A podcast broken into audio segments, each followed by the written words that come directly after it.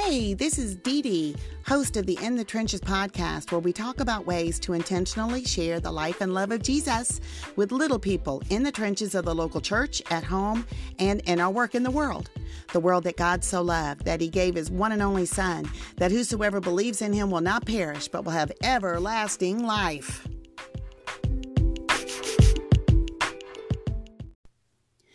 There is a small book of Haggai nestled almost at the end of the Old Testament.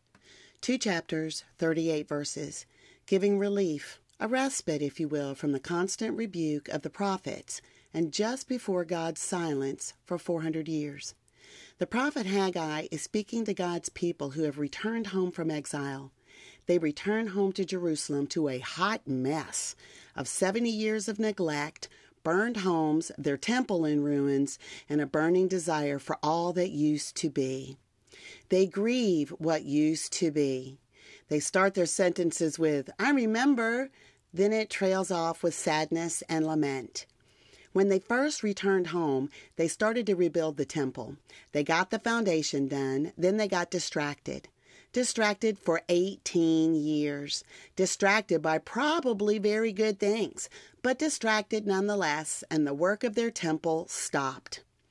God calls Haggai to speak correction and encouragement to the discouraged and distracted exiles.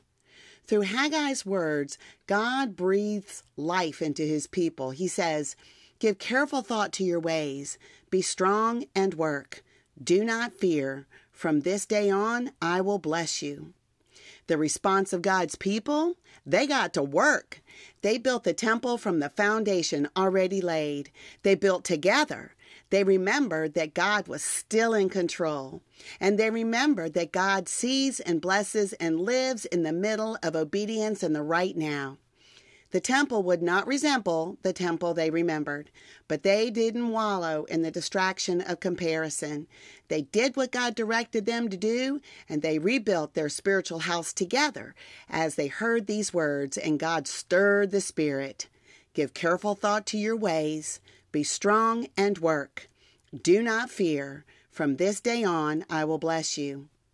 This speaks to me today as we live out our faith in Jesus, in rebuilding our faith filled lives at home and in our local churches in this post pandemic world.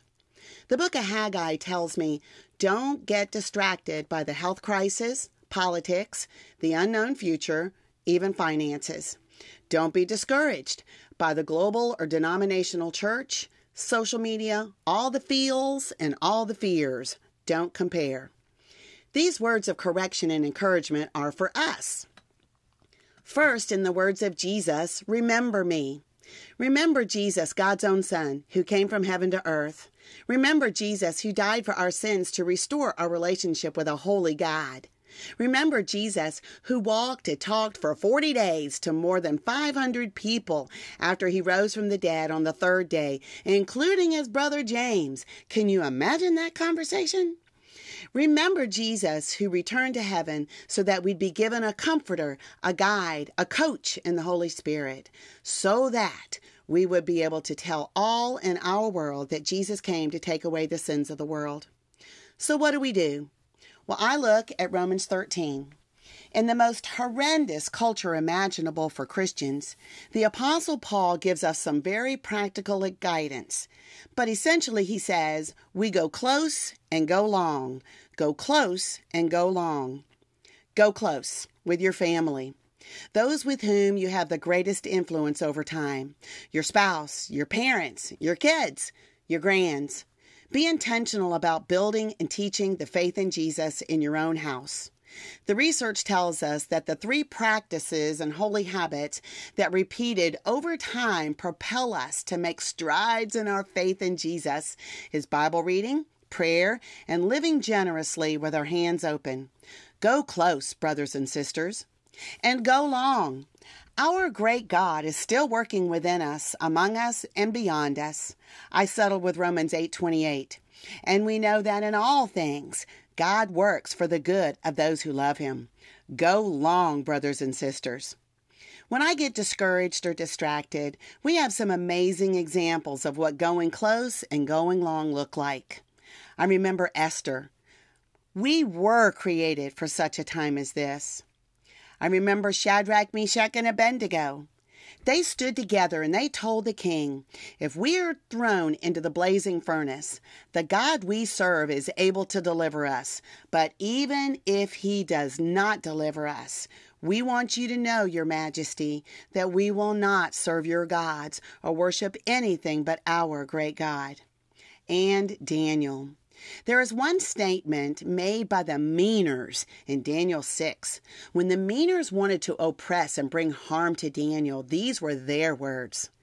We will never find any basis for charges against this man Daniel unless it has something to do with the law of his God. Lord, let us be found faithful to go close and go long to give careful thought to our ways, to be strong and work, and to not fear. We know our great God is with us because he keeps his promises to his people.